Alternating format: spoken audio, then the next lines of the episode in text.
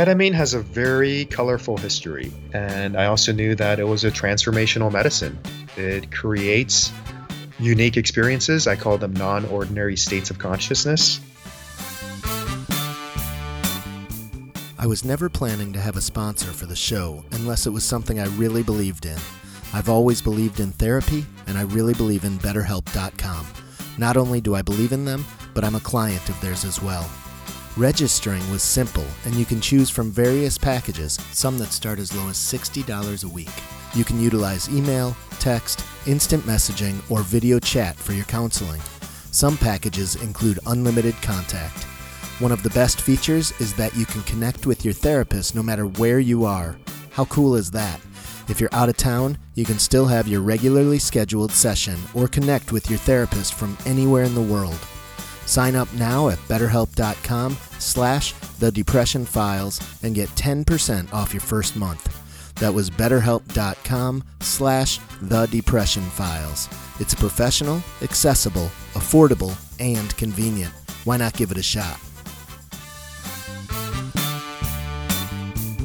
Welcome to the Depression Files, where you'll hear interviews of men who have struggled with depression.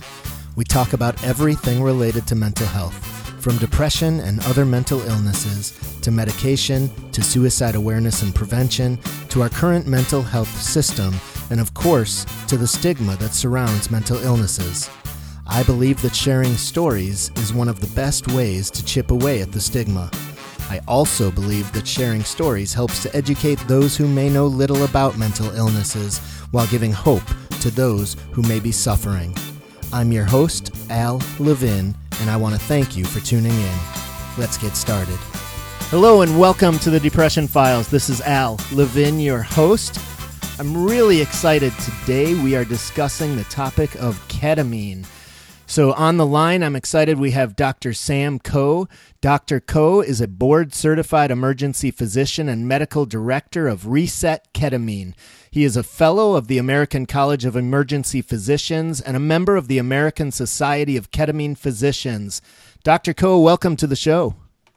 Thank you, Al. It's a pleasure to be here. Yeah, I'm so excited to have you on the show. So, if you don't mind sharing with us a little bit of your background as far as getting into the profession of medicine and I know I read some some information about you and you had some early on experiences with ketamine that were kind of unrelated to what you're currently doing. Yeah, um, you might have come across one of the um, web pages or maybe an, another interview, but I used to work with rabbits at University of Washington in Seattle. And one of the things that I would actually do there is use ketamine on these rabbits because we were doing some procedures for science. And uh, that was when I was, you know, 18, 19 years old back in college. And it's uh, quite serendipitous that something that I did when I was in college has now manifested into something that I'm currently doing. So it's just very fascinating how the things that have occurred to me in the past have um, shown up and reoccurred again in my life. Yeah, it's wild. And what type of medicine did you go into from the start? Um, actually, I initially my first exposure to medicine was in the emergency room. So that was where I was a hospital volunteer, and um, when I entered medical school, I wasn't sure what specialty I wanted. But during the third year of medical school, and that's when we do all of our rotations, surgery, OBGYN, pediatrics, etc. I remember going into the ER for my first rotation, and I felt like, oh my God, this is home. This is what specialty I was destined to do. I just love the variety, the hands on nature, the procedures. And um, emergency medicine is one of the few specialties that actually uses intravenous ketamine for procedural sedation. So I have a lot of experience with this medication. So did you so through you did 4 years of med school right? And and you choose your specialty within those four years. Correct. So four years of medical school, and the third year is when the doctors do all the various rotations to get a taste of what they really want to go into. And one of those rotations for me was in the emergency uh, department, and I just fell in love with it because, yeah, it just felt um, very much like home. And I think it was because of my initial experience when I was in college, uh, where I volunteered to be an emergency, um, a volunteer in the emergency department. Right. And then, so then you choose emergency medicine, and you after your four years, then do you do a an internship? Yeah. So what happens is um, you go into medical school, do your rotations, figure out which specialty is going to best align with uh, your interests, and then you have to go into your internship and residency. And my residency was in emergency medicine, and I trained at Loma Linda University. And what's interesting about Loma Linda is that's where a lot of research was done on ketamine because uh, predominantly ketamine was used in the operating room mainly by anesthesiologists. Uh, but some of our faculty members in my residency, they published quite a bit of research on the safety and efficacy of ketamine for use in the emergency department setting, specifically for procedural sedation. And as a result, I had a lot of, you know, even more experience using ketamine just because of the research background of the faculty members. Right, right. And then, um, so after your residency, uh, tell us uh, where you went from the residency. So after my residency was finished, I went out into the community and I worked out at a hospital in Rancho Mirage. It was called Eisenhower Medical Center, and it's a you know world renowned medical center. It has every specialty available. It has MRIs. It has specialists, and I you know that was my first job, and I worked pretty um, very hard for many years for a couple years. And what I noticed, Al, was that you know I was slowly burning out. Medicine um, is very challenging. There's there's a lot of paperwork, there's a lot of electronic medical records, there's a lot of clicking, uh, there's a lot of rules and regulations and policies, and the practice of medicine just became um, very, very different than what I had imagined. I mean, there was that clinical component of seeing patients, uh, but then the documentation component became burdensome. Um, as a matter of fact, it became so burdensome that a lot of doctors actually, we have something called scribes because the process of entering in the medical information once you see a patient, that actually takes longer than the time spent with a patient. Oh, and so we amazing. had scribes, we had scribes who would help us. So just uh, many challenges working in the emergency department full time. So I knew I had to change things up. And I know something I read. Um, I think you mentioned just kind of having time limits and having to just pump through these patients and get them out the door, you know, do what they need to get mm-hmm. fixed mm-hmm. and be out the door, and that that was a challenge for you as well. Yeah, that's absolutely correct. Um, in the modern practice of medicine, what you'll find is that, you know, if you're a patient, you'll notice that the doctor really doesn't spend a lot of time with you. Uh, they might be in the room for three minutes, four minutes, uh, very brief amounts of time. And one of the pressures of our healthcare system is for doctors to, uh, we call it moving the meat. That's okay. kind of a harsh way to put it, but uh, basically trying to pump patients through the healthcare system as rapidly as possible and you know efficiently. But at the same time, when we're doing that, I feel like we can miss something, and um, you know, in particular, that patient-doctor relationship, yeah. where you know, it takes time to get to know someone and figure out what's going on. But when there's a pressure to move people through the system, um, you know, something something goes missing, and I and I attribute that to many factors, but you know, it might be due to like lower reimbursement rates for doctors. So they're like, hey, we're not getting reimbursed as much, thus we need to see more patients. Yeah. Um, just a lot of different things, but it makes the practice of medicine quite challenging. Yeah, I agree um, 100% from the patient perspective too. I mean, you get that feeling like you, you better only have one problem when you go in because they aren't going to have time to talk to you about a second one, if especially if that wasn't mentioned in your appointment, and and you can't ask really questions because they want to give you the info and they want to move on. And you got your 10 minute time slot 15 maybe 20 minute time slot to see the doc and then then you're out of there And it's interesting. We'll get to more of what you're doing soon, but I know one piece that I'd like to talk about later is just the fact that you really believe in the whole holistic piece of really serving the whole patient, it sounds like, which I think is really cool. So so you got kind of frustrated and you realized it early on in your career, which is awesome, within a couple of years, and actually made a change. So I give you a ton of credit for that. I think some people get kind of stuck in jobs and stuck in roles and think, well, I've put so much time and effort, I, I can't do anything different now. But you left the practice, right? And said, hey, I need to do something different. And you took some time off and time away from the medical world. Yeah. So there was a point when I was practicing medicine um, you know, two or three years out, and like the all the challenges I had mentioned, and I literally said, "Hey, maybe." Maybe being a doctor isn't for me. Maybe this isn't my thing. This isn't what I signed up for. And I was on the verge, actually had a, um, a letter of resignation that was right next to my door, ready to be delivered to the to my boss. And you know, I would look at that letter of resignation and contemplate is today the day is today the day that i submit it. Wow. But what i yeah but what i found was i thought hey maybe there's another creative solution.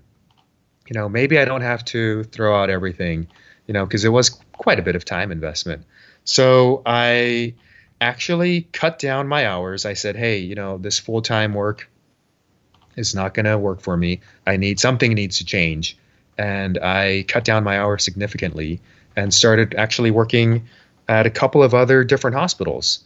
And I think, you know, seeing different cultures, seeing a different environment, making changes, um, you know, and taking time to really heal myself. And that included things like taking coach training, that included things like uh, a lot of seminars and workshops, reading books, you know, traveling um, internationally, and just really discovering you know what life is about and what my life purpose is.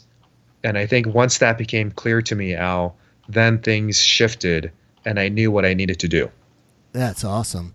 So one question i have for you is you you literally on the on your website on your bio you mentioned that you spent time getting healthy. Uh, so do you hmm. really? I mean, do you think you were at a point where maybe there was some depression even happening, or anxiety from the job, or or was it not that type of health? It was just being enjoying life more and and finding a better purpose. Yeah, I think if I had to put a word on it, it would be burnout. Okay, right. And that's I don't I don't believe that is a DSM. Actually, I think it might be in the latest DSM criteria, but regardless, burnout is quite common in yeah. the medical field. I think uh, there was a study that showed up to 55% of physicians have suffer from burnout. Yep. Um, and uh, I have often heard it uh, used almost synonymously with compassion fatigue or secondary trauma. Right. I mean, I mean, I've seen as an emergency physician now. I mean, I've seen some intense things and very traumatic things. I've seen car accidents. I've seen, you know, gunshots. I've seen amputations. I've seen all sorts of things that normal people do not see. Right. And I would say, you know, there is a, a component of trauma that gets incorporated. But going back to the word burnout, you know, I think it does include. I would say it's probably a mixture of PTSD. It's mm-hmm. probably you know a little bit of a sprinkle of depression, uh, maybe a cup full of anxiety, right. maybe a little bit of OCD, perfectionism, yeah, um, compassion fatigue. I think all of those words um, definitely play a role into burnout, right? As right. a physician. Yep, absolutely. And you know, I also want to mention you talk about all of the things you've seen, which is a lot. But not only did you see them, I mean, you are hands on with them, I'm guessing, and in mm-hmm. incredibly challenging situations where you're, I don't know, I would imagine just kind of running on adrenaline sometimes when all of a sudden a gunshot wound comes in and you got to figure everything out and you're just moving and moving and moving. And then I wonder if that kind of hits you sometimes after the fact, like a couple hours later, a day or two later, like, oh my God, this guy almost died in my hands or may mm. have died. Yeah, I think what's uh, really fascinating about working in the emergency department is, yeah, I will see that trauma or the young kid who, you know, has passed away, and then I go and tell their parents, hey, you know, your 18 year old son has died. And what's crazy, Al, is within the next, after I do that encounter and speak with the patient's family, who's maybe, you know, their family member has just passed away. Yeah. The emergency department doesn't stop Right. So there's patients in the waiting room, and they're they're everyone is coming in, and so within the next, I'll you know I might go outside, take a two minute, three minute breather, but I'm right back in there, Yeah. and so there really isn't time to process these uh, traumatic experiences, and I think, you know, now that I'm talking about it, uh, there was there was an accumulation Right. of um, these experiences that have, you know, probably really hadn't been processed yeah. And I think it just kind of came to um, a head where I'm like, okay, this is you know overwhelming. This is too much, and I think the the way that you know I can't speak for all physicians, but for me is just um, you know you build a wall around your heart, Yeah. right? Yeah. Because if my heart is open and having empathy and just you know every sad and traumatic moment my you know i would be crying every day Right. and so what happens is you have to develop, um, you know, a shell, Right. uh, a wall, and the wall can protect us, but at the same time, it keeps people out. yeah. It keeps people out, and then and are you? Is that wall there all at all times? Right when you're dealing with your own family members who are maybe ill or going through something, and you continue to have this wall that's built up around your heart, like you mentioned, and and it's always there, and you're kind of desensitized. Right? Yeah. I mean, a lot of that you can bring that home. I mean, Yeah. when when we experience these things, it's very easy to, you know, bring in that same mental state. It's like, Yeah. oh yeah, I'm I'm a doctor and I have this experience and you know going around and trying to diagnose and solve everyone's problems Right. when right. they when they never came uh, looking for it. So yeah, there was a there was a lot of um, a lot of healing that needed to be done for sure. Well, it's awesome that you were able to face that and deal with it and and not just do what a lot of men do and, and others, um, women too, but um, not just put your head down and say, oh, I'm a man, I'm going to tough it out. I, you know, I went to med school. This is what I'm supposed to do, and just grit it out until, you know, I have an ER surgeon who I interviewed probably over a year ago now. He's on one of the episodes, and he he was three months inpatient uh, program for his PTSD around being an ER surgeon. And Wow. uh, and another example I have is a firefighter who was so desensitized. He said he knew there was a problem when he was in the middle of a fire and actually felt like pulling out a card table and setting up a table and playing cards with his team. like he knew, okay, this is not okay. Something is going on here. Um, Wow. And then the the last connection I want to make, only because I'm an educator and I've really been pushing for trying to get a create a better system of support of mental health supports for educators is something similar to what you said. Like teachers don't have a time to to put down their work either and decompress or process what has just happened. You know they may be dealing with a suicidal kid and I know of a teacher who literally was ripping a scissors out of a kid's hand who had it at his neck and then it's like okay well we got an administrator in there or a behavior person got the scissors away time to keep teaching and it's like wow i just went through this majorly traumatic thing and now i've got 30 kids to tend to to finish up my you know second grade math lesson or whatever it may be Yeah, and oh my god, that's so. Actually, as you were speaking um, about these traumatic experiences that we face, it reminds me. Actually, we had a, a doctor who died by suicide about I don't know, let's say I think a month ago. oh Couple weeks, very, very So recently. hear that Yeah, and he was a trauma surgeon. Um, he'd probably been practicing for probably 30 years. wow And, you know, I think he was in his uh, late 60s. And, you know, there's not a lot of details about it. And it's kind of, um, you know, it's not publicized yeah uh, a lot. But, you know, these things get built up. And I just think about this trauma surgeon who has probably seen so much and just held it in. And everyone looks to him as, hey, you're the leader. Hey, we can always trust, you know, that doctor, and you know he's a human. Right. He he's a human being, and these experiences um, will impact people, uh, men, and I, I love that your focus is on, you know, talking with men who are dealing with this because, you know, in our society, as you're, I'm sure you're very familiar with, is it's not encouraged for men to speak up and say, "Hey, I'm struggling." Right. It's not really, you know, something that we celebrate, um, at least historically. Yep.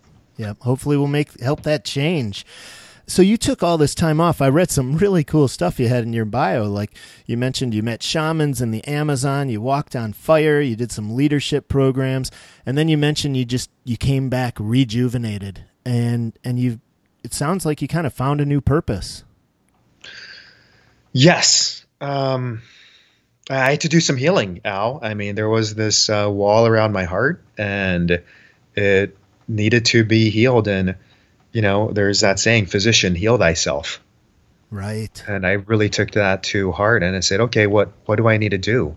And so I needed to, you know, get support. I needed to ask for help. And that looked to like, you know, seeing shamans in Peru. That looked like um, going to leadership courses and transformational courses where, you know, we face fears and, you know, walking on hot coals. Uh, that looked like you know, just going to, um, you know, speaking courses and just a lot of this non traditional type of education yeah. that rejuvenated me. And then I looked back at my life during this time of rejuvenation. And the question that came to me, Al, was what can I do? What is something unique that Sam Ko can offer to the world that only he can do or very few people can do? And the insight that I had was working with um, ketamine. And I know that it is a, you know, I had a lot of experience it, experience with it in the emergency department setting in college with the rabbits. And I also knew that it was a transformational medicine. It creates unique experiences. I call them non ordinary states of consciousness. And it catalyzes um, people people's lives so that they have this activation energy. So, yeah, I think um, there was a quote. Mark Twain says, uh, "The two most important days in your life are the day you're born and the day you find out why." Right. That and for me, cool. yeah, and for me, that why was, uh, you know, starting up Reset Ketamine in Palm Springs. That's awesome.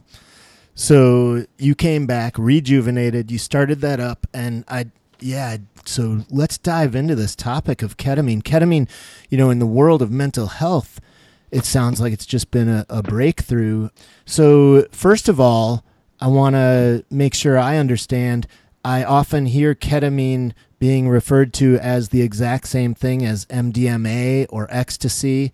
Is it the same thing as the the good old party drug that people know of from the rave parties and such? Um, great question. Ketamine has a very colorful history, and you know some people think it it is a party drug. Um, it may be known as Special K, and it was actually used as you know in the club setting. So it does have that history. So that's you know, just to put that out there. And, and now, that must have been um, in pill form, I'm guessing.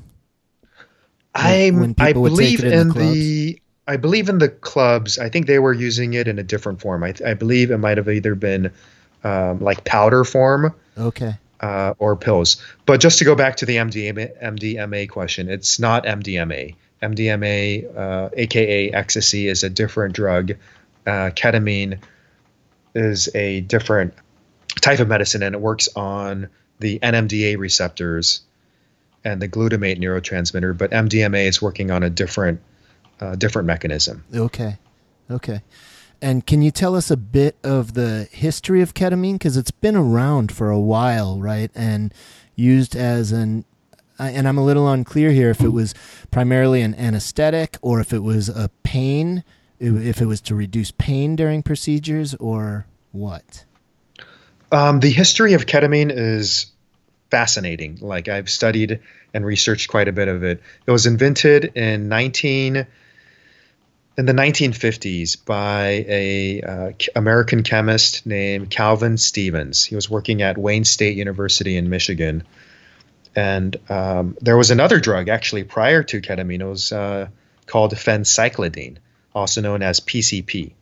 So phencyclidine was invented by Parke-Davis Pharmaceutical Company as a medicine to be used in uh, in the operating room as a general anesthetic, but it had all these side effects. So the person would receive phencyclidine, PCP, and they would have hallucinations, and it would just last for hours after the surgery was completed. So they approached uh, the chemist, Dr. Stevens, and said, "Hey, can you take this drug and make it so it has less side effects?" And he invented ketamine. It was called uh, CI 581 at the time. Tested it on a bunch of rats and uh, monkeys, and he said, "Hey, this seems to work with a rapid effect onset and then a rapid um, recovery rate. And so, after it had shown that it could be used in animals, they tested it on humans, and um, they said, "Hey, this is safe." Uh, the humans they tested it on, they were experiencing these kind of uh, dreamy-like states, floating-like states, and they said, "Hey, this is a great medicine that can be used for um, procedural sedation or in the operating room. It'll reduce their pain. It'll disconnect their mind and body. And so let's see if we can get it approved." And in 1970, the FDA did approve ketamine for use as a general anesthetic and for use as a um, medicine to reduce pain during diagnostic and surgical procedures. Wow. And when used as a general anesthetic, in my mind, and I may be off on this, but I think of a general anesthetic as really knocking somebody completely out. Um, yeah, yes. And um, ketamine can do that. I would say it really depends upon the dose. Okay. So, you know, if someone gets 0.5 milligrams per kilogram or if they get 5 milligrams per kilogram, uh, depending upon how big of a dose, it can, you know, quote knock people out. Right. And what's fascinating about ketamine is that it is currently the most commonly used drug in the world for sedation. And so this includes countries, you know, like um, Africa, um, a lot of third world countries use ketamine because it's very effective in reducing pain while they're doing painful procedures. But at the same time, it protects the patient's respirations and cardiovascular system. So a lot of these other general anesthetics, for example, propofol, um, it'll cause people to stop breathing. It'll cause people's blood pressures to go down. And uniquely, ketamine does not do this for the most part. It still can, you know, have these other side effects, but for the most part, it's quite safe in, um, you know, when it's used appropriately. Right. So so it had been used for sedation and for pain reduction. And when did it suddenly become used uh, for any kind of depression types of or mental yeah. mental illnesses? Yeah, great question. So uh, once the FDA approved it in 1970, it well, that's the original FDA indication. And, and, and that so, was only for emergency use and operating use, right? Uh, for the two purposes uh, we talked. About. Actually, of? it was actually it was mainly for the anesthesia, uh, for mainly for the operating room. Okay, gotcha. So from 1970 until probably you know the 90s, it was used mainly in the operating room. Okay. Um, although one fascinating thing is um, in Vietnam, actually, they were using it in the battlefield frequently because they were, uh, you know, if a soldier got shot, instead of giving a, a, receiving morphine, which can slow down someone's respirations, if they received ketamine, their pain would be reduced, but they'd still be able to function and walk back. But after that, some people were noticing, hey, you know, some of my patients, you know, maybe the ketamine is helping. And they found there was a group of researchers. Um, I, where were they at? I think they were at uh, Yale Dr. Berman, they published the first randomized placebo controlled trial. And they compared ketamine IV with, I believe, normal saline. And it was blinded. So neither the researchers nor the uh, research participants knew what they were receiving. And they gave them ketamine. I believe they gave them six treatments, uh, 0.5 milligrams per kilogram over a period of 40 minutes. And when they compared the um, I, the depression score, and I'm not sure whether they were using a Beck depression score or a different type, but what they found was there was a dramatic difference in the patients who had received ketamine in reducing their depression. Wow, that you um, said that was in 2000ish. That was in 2000 when that first paper was published. Okay. And after that, more papers were being published, and they were saying, "Hey, how is ketamine working? You know, what is this? What's happening with this NMDA receptor and blocking this glutamate neurotransmitter?" And so more studies were being done, but ketamine was generic by this point now, meaning that there wasn't a lot of research funding available to do research the majority of research that's done is done by pharmaceutical companies who are cutting coming with a with a new drug.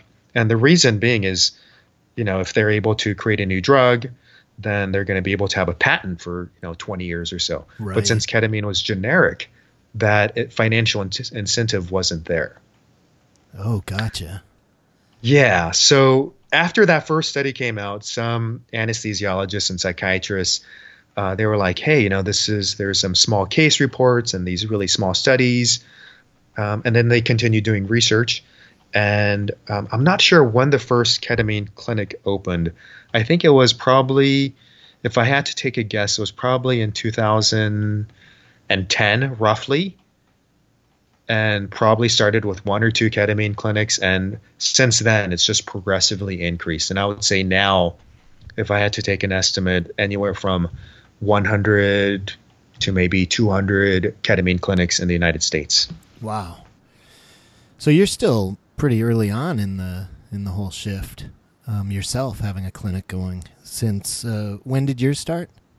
Uh, we started April of 2018. Okay, fantastic. So clinics, this is interesting. So anesthesiologists would use it off label correct? So it's which I believe just means it's using it for a different purpose than what it was actually made for.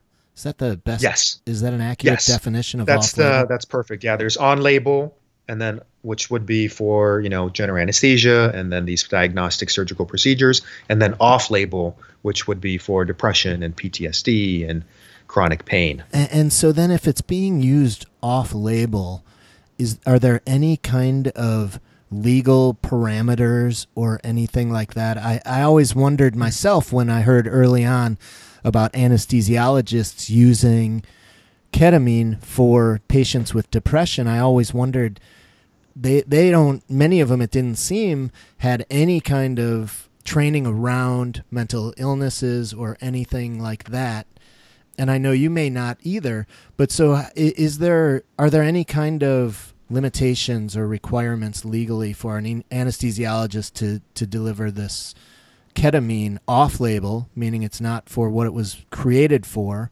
and not having a, a mental health background? Uh, let's see. I'm going to break that question down into yeah, two parts. Do. So the first one is Can a doctor use a medicine off label? and then the answer for that is yes. And, so and once no a, kind of requirement. I mean, they could use it for whatever they want to, essentially, huh? Yes. Okay. Yes. So let me give you an example of that. Um, okay, let's see. Uh, a urologist. Let's say someone comes in to see the urologist, and they're saying, "Hey, I have a problem with premature ejaculation." For example, and the urologist. Not, not the best who, example for a podcast that's mostly for men.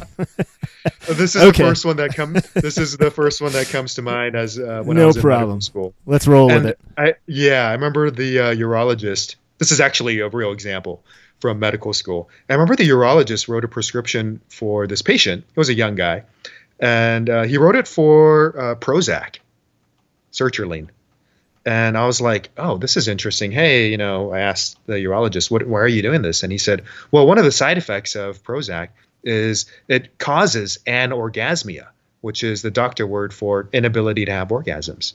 And so he said, "You know, I'm going to prescribe this patient an SSRI, Prozac, and use it off-label purpose because he doesn't have depression, right. but I want to use it for a different purpose because I know that the side effects will help this person." Wow. Okay. So this, you know, this would be an example of off-label use. And yep. one of the things about the FDA is that yes, as a physician, once a be- once a drug becomes FDA approved, we are frequently allowed to use any drug for off-label purposes. Gotcha. And there's many examples, Al. So uh, another more probably uh, more common example would be taking a baby aspirin every day for uh, cardiovascular health. Yeah. It's actually the FDA indication of aspirin is as a pain reliever and fever reducer. It's never been FDA approved to help re- prevent cardiovascular risk, but we know that it works, Yeah. and we've seen the studies. It's dirt cheap. So yeah, everyone, you know, Right, not everyone, right. the people who need it will take a baby aspirin. Yeah. Okay, so that's part one. Part Yeah. two of your question is I know. I'm okay. sorry to interrupt, but a, another example is I was on trazodone, which is a known antidepressant for sleep medicine, and I think many use it for sleep. That's a great example, Al. Exactly. Trazodone has no FDA indication for insomnia. However, doctors still have the ability to use it Yeah. because that's one of the side effects. Yeah. Okay. Awesome. Part two of the question. Um, part two of the question. So, should an anesthesiologist who has no mental health background be administering ketamine? And this is this be, this is very political, actually, in that. Uh, the question, I mean, it's really fascinating because this is still a lot of gray area. You know, ketamine is very cutting edge. Yeah. Um, there's not a lot of regulation in who should be administering it because the anesthesiologist will say, well, because there's, I would say, mainly like two to three in general uh, groups of specialties who use ketamine specifically off label for mood disorders. And that's going to be anesthesiology, it's going to be psychiatry, uh, and probably a little, a handful of emergency medicine. And so the anesthesiologists are, you know, administering ketamine off label. And the psychiatrists will argue, well, you guys have no training in mental health. You have no training in depression, PTSD, OCD. You know, why are you guys doing this? But what's happening, Al, is psychiatrists are actually administering IV ketamine as well. And so the anesthesiologists will argue, well, who taught you how to use ketamine IV? right. Right? How do you know how to monitor someone's vital signs and you know start an IV? And so there is this kind of political positioning going on where you know one group of physicians is saying, "Hey, you have no experience administering ketamine." The other group saying, "You don't have any experience with mental health." Now, as an emergency physician, I'm biased because um, I feel like our specialty is pretty unique in that you know, I do deal with uh, mental health patients in the ER setting. Yeah. I mean, I see patients who are suicidal. I see patients who suffer from substance abuse. I see patients with panic attacks.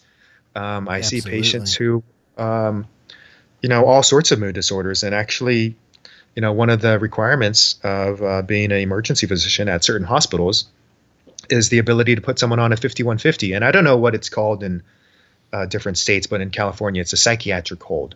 So, as an emergency physician, we frequently deal with psychiatric emergency situations and psychiatric patients. Um, in addition, emergency medicine, we, you know, work with procedural sedation. So we have experience using uh, ketamine in particular for sedation. So I feel like Right. you know, I'm biased, but I feel like we're kind of uniquely positioned to understand both the mental health side as well as the, um, you know, sedation side or Yeah. uh, of using ketamine. Yeah. No, that makes sense to me as well.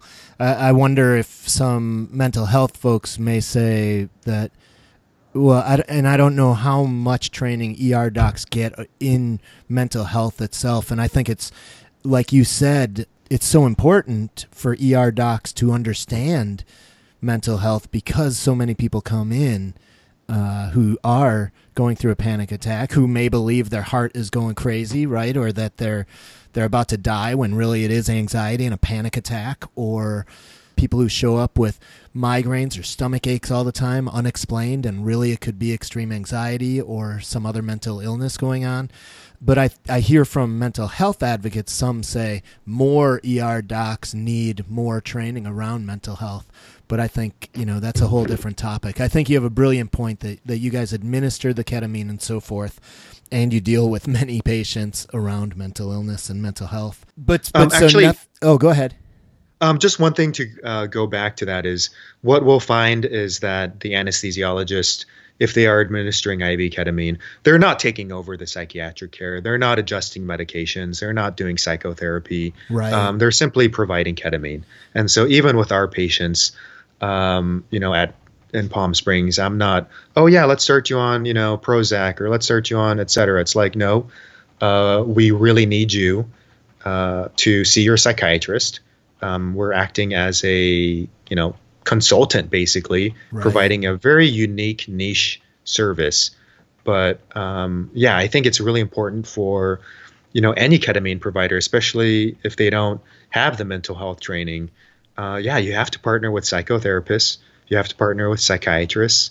Um, I think it's really a team effort rather than one particular group saying, "Hey, I'm just going to take care of everything, and I I'm going to do the anesthesia, I'm going to do the psychiatry, I'm going to do the therapy." It's like, no, I mean, come on, give me a break. No one, I mean, some no one is that skilled, and this is really a team effort rather than one person, you know, taking on the care of every single you know psychiatric issue. Right, right and a lot of people these days are talking a lot more about collaborative care and really making sure that all of those different pieces of your care are uh, in touch with one another. And maybe, I don't know if maybe it's a family doctor who's making sure that the psychiatrists and psychologists are speaking, and then maybe the emergency doc like yourself who's delivering ketamine to the patient as well, so that there is this team all working in alliance for the patient.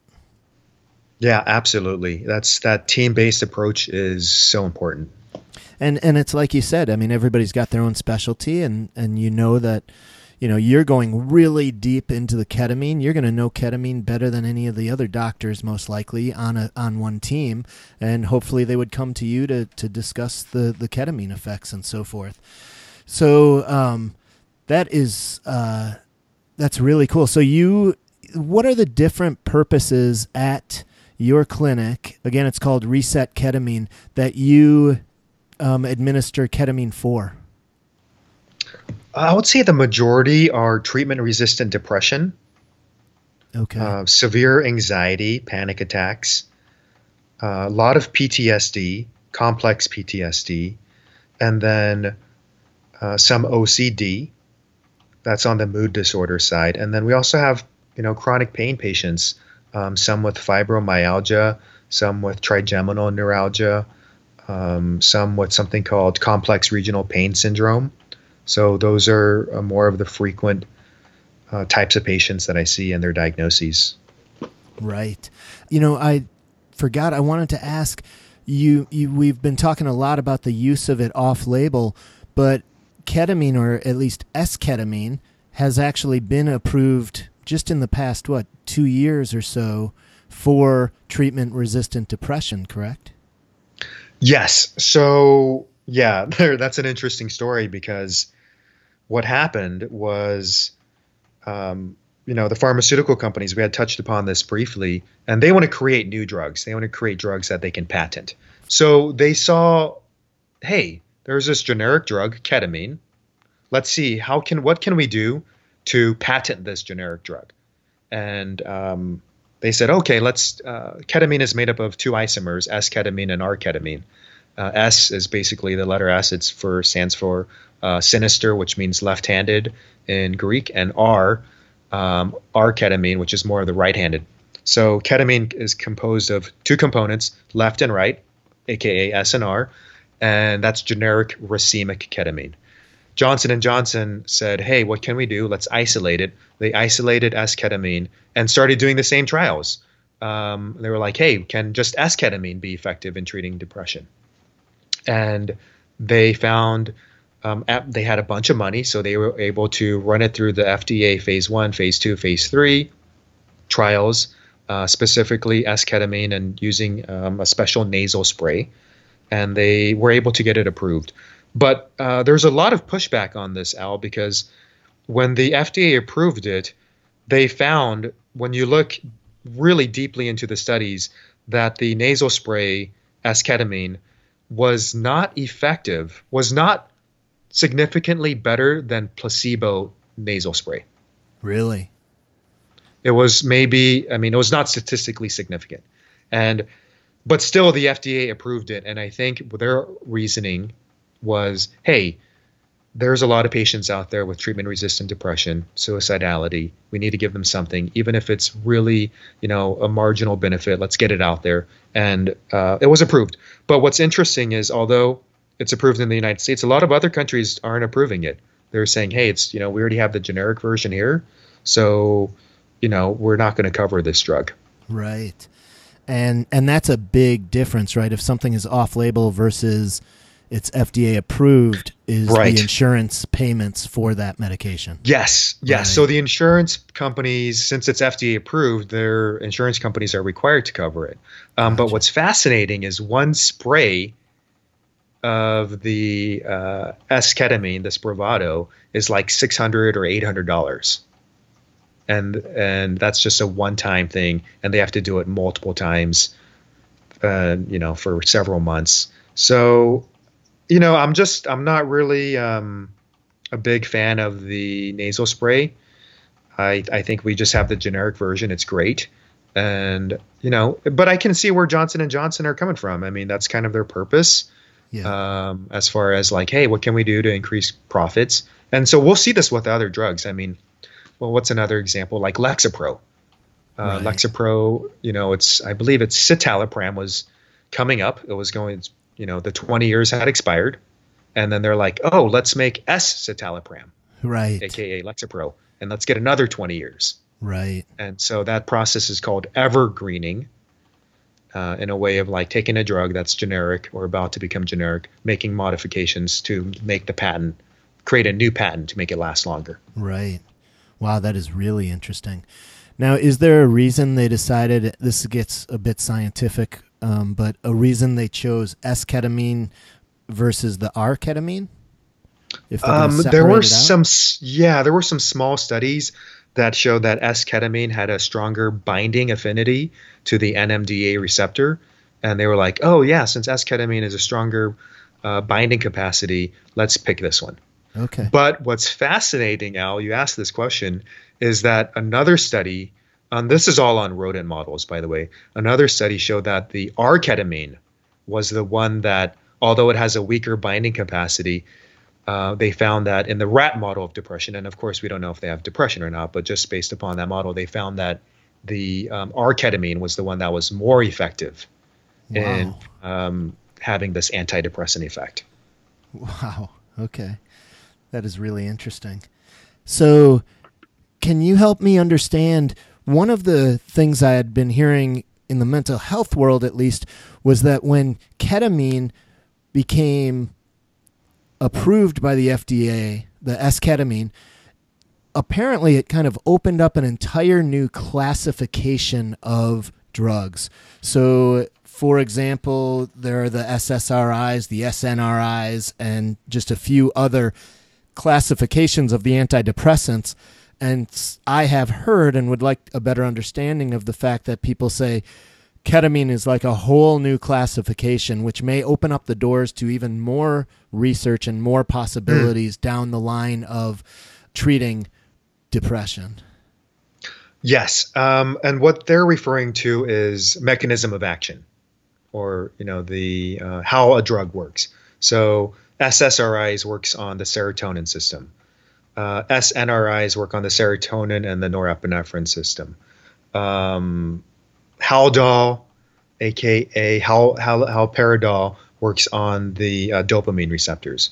So the fact with ketamine is it's working on glutamate, which is a different neurotransmitter in the brain. And so when we say, hey, it's opening up a new c- category, it's saying, hey, these uh, glutamate modulators, such as ketamine and S-ketamine, uh, let's do more research because maybe there's something that we're missing in depression and PTSD and anxiety. Maybe it's not simple. Hey, you have low serotonin. Let's give you more serotonin and you're going to be good. Um, because, you know, these are just models, Al. Like, I don't, there's been studies that show that you'll take the, you know, because the hypothesis or the belief is that someone has depression. Oh, why do they have depression? Oh, their serotonin levels are low okay, let's fix that by increasing the serotonin using the SSRIs. But what's fascinating is some people feel worse after the SSRIs. And it's like, well, why why would that be? Right? We had this model, so the serotonin isn't isn't high enough. So I just want to push back a little bit. the human mind is so complex that to boil it down to a simple serotonin thing or a dopamine thing or even a glutamate, I think we're you know, we're reducing the complexity of what it means to be a human being. Right? I don't think you can say, "Oh, it's this one neurotransmitter and by modifying this one little thing, we're going to fix, you know, someone's issue with depression." And I think this is where the you know, the bio, I call it the biopsychosocial model of medicine, uh, which I learned from my medical school, University of Rochester, is you actually need to look at so many factors. You need to look at the biology, you need to look at the psychology, you need to look at the sociology. And I add a fourth component, the spirituality. And you need to look at this holistic approach in depression because it's not just a simple um, mechanism of, oh, yeah, serotonin, oh, yeah, dopamine. Um, I think you have to take a step back and really look at the whole person. Yeah, I think that's a brilliant point. And I know that there are a few different types of depression people talk about, like dysthymia or low grade depression um, chronic low grade depression or manic or manias and and so forth. But I wonder if there are even many more different types of depression out there because like you said sometimes it reacts different people react differently to different medicines that are doing the same thing. Um, i had two bouts of major depression. They were very different very different and for different reasons. One was clear. It was situational. You know, I was put into a, a, a high stress position, a high leadership role, and it was a lot of stress. And I had a five year old, three year old, and two newborns at home, and I knew why depression hit. My my next bout, I had no reason. Like I had a great review from a new boss, and things were going well. The kids were a little older, things were smooth, and I went in a worse major depression. So I really wonder, and like you said, I think it is so complex. And unfortunately, that's the reason we have all these antidepressants where it's like, okay, we'll try this one. It's essentially a guessing game and see what happens in four to six weeks. And if that doesn't work, we'll try another one and wait four to six weeks. And it's it's kind of horrendous, which is why I love the fact that ketamine is now available as another option. And I hope that there is more research done to to continue this because it's just it's so crazy to think there's so med- the medical field is so advanced in so many ways. And then depression it's like well good luck. You, you may be suicidal but we're not really sure what to give you. Yeah um, wow that you know i think medicine is really good in certain areas. Like if someone is having a heart attack um, you're going to go to the emergency room. They're going to take a look at your coronary arteries and put in a stent in. You're going to have your life saved if you have a dislocated shoulder, we need to get that joint back in. Let's put that joint back in. Um, are certain things that medicine is awesome for, in yep. particular allopathic medicine for. So um, it, definitely has its role. But you know, mental health is very challenging, and I think it's challenging because you know this gets to the question of the human mind and consciousness. Right. And right, like, and the human mind is very complex. Al, I mean, we, we humans like to think we're incredibly intelligent and smart and we figured everything out but i think there's many things we don't know yeah. and i think the human mind and consciousness and depression i mean we have clues and we have ideas and hypotheses but i don't know if we are going to know every single detail of how you know how does depression actually form and what's actually happening with you know anxiety and you know what's going on and i think we have clues and models but I don't know if we're going to be able to understand it. Uh, we can look at a bone, we can look at an X-ray, we can say that's understandable to me. Right. But sometimes with the human mind, something as complex as that, um, it's challenging. And you know, I just want to put let the listeners out there know, like, hey, they're doing their best. Yeah. You know, they, they might be the psychiatrist you go see. They're going to try medicine, and you know, it might be 20, 30% effective in certain patients. But for those 20 to 30%, it'll be helpful may not yeah. be helpful for you. And I think that's the thing. It, it can be a guessing game sometimes. And that's okay in that we don't know, right? I don't know exactly what medicine is going to work for every single person. And ketamine is like that too. It's not 100% effective. Right. Um, it's not for everyone. And I wouldn't want everyone to say, oh, it's a miracle drug and ketamine cured me. And it's not, that's not a reality.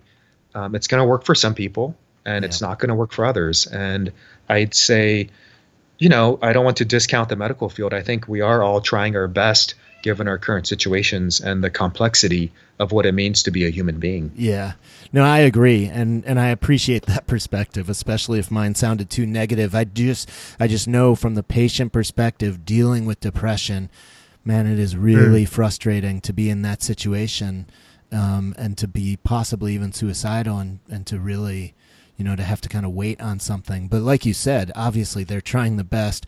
It is so complex. The mind in itself is so complex. But then you mention all these other social components and so many pieces involved in, in the whole picture. It's incredibly complex. So let's get back to your clinic.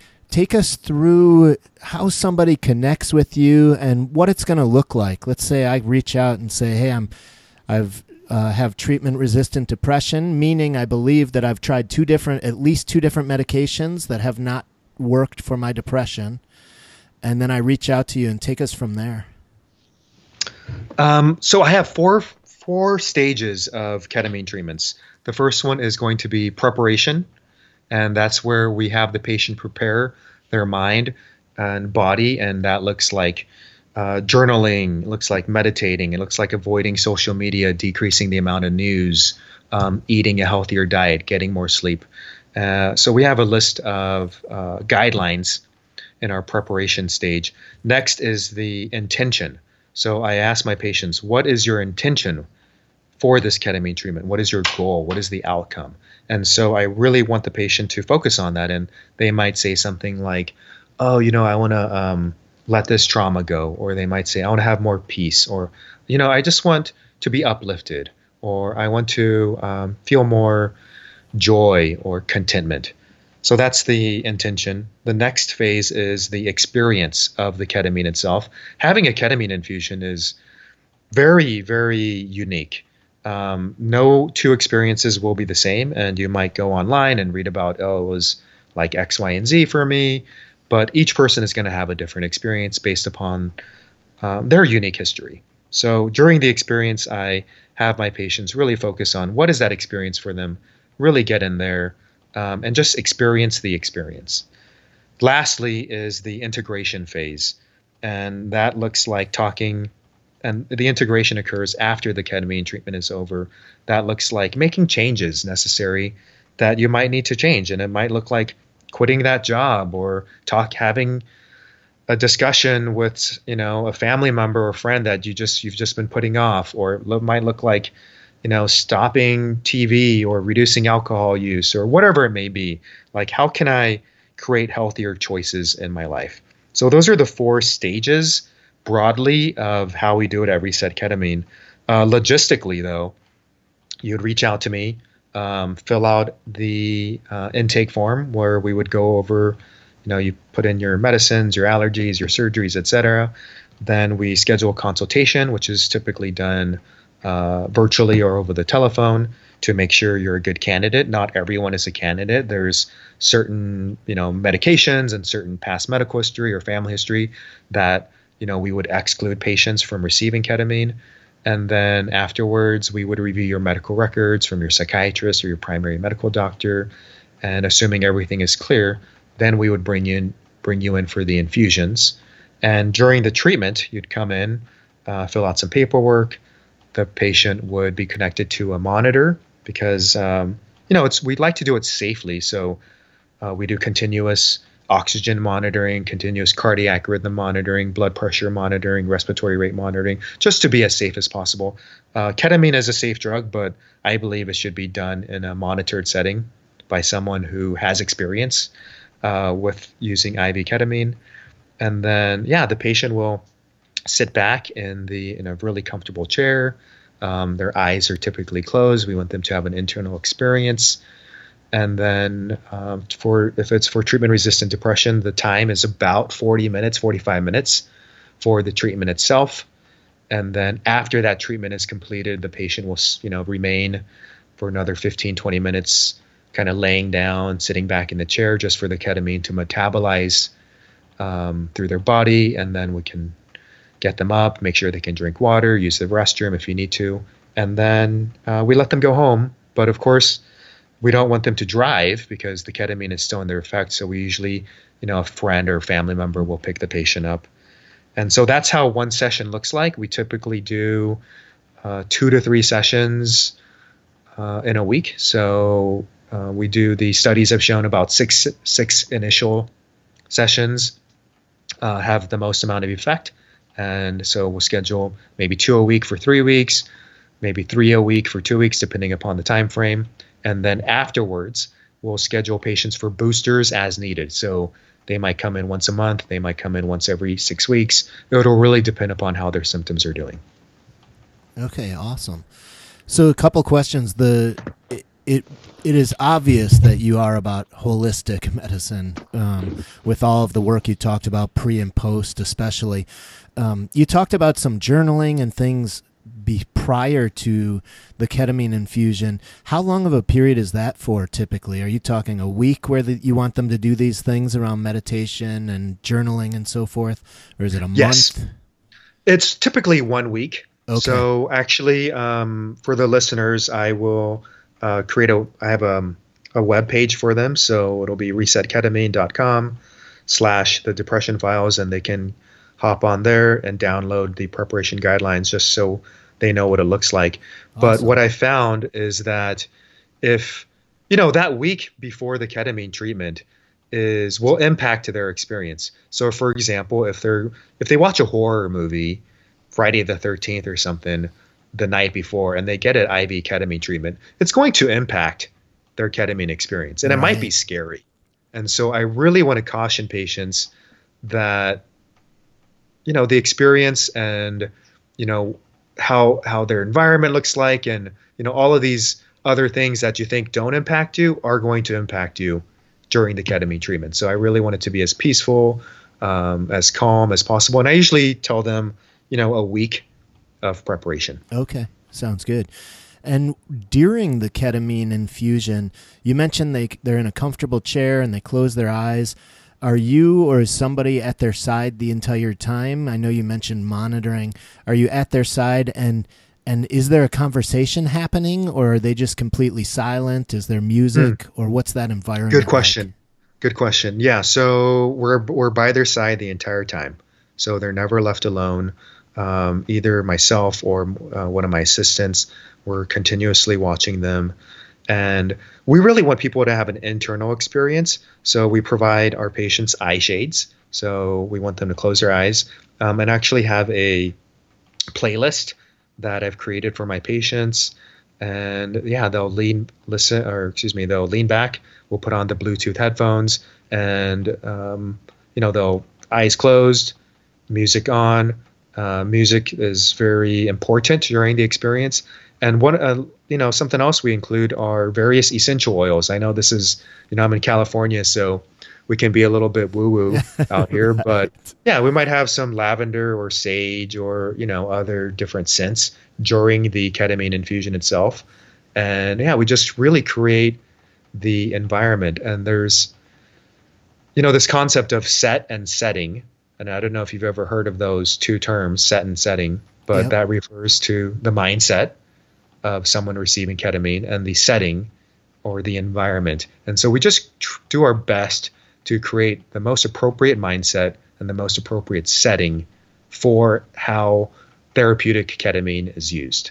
Um, because the set and setting is critical. Uh, if someone is getting ketamine in a club or doing it at, you know, in a recreational setting, that's very different from what we're doing. It's Right. it's 100% different. So I just want to highlight, yeah, you got to have the right mindset. You have to have the right setting, uh, the right people as you're receiving the treatments. Yep. That all sounds very important. What about there's been a lot of talk recently about psych- psychedelics for the treatment of depression, maybe PTSD as well, and psychedelics and guided trips. And is this, would you describe it in a similar way? I don't really know much about the guided trips, um, but it sounds fairly similar, being internal, closing the eyes, and, and a guide, somebody next to them.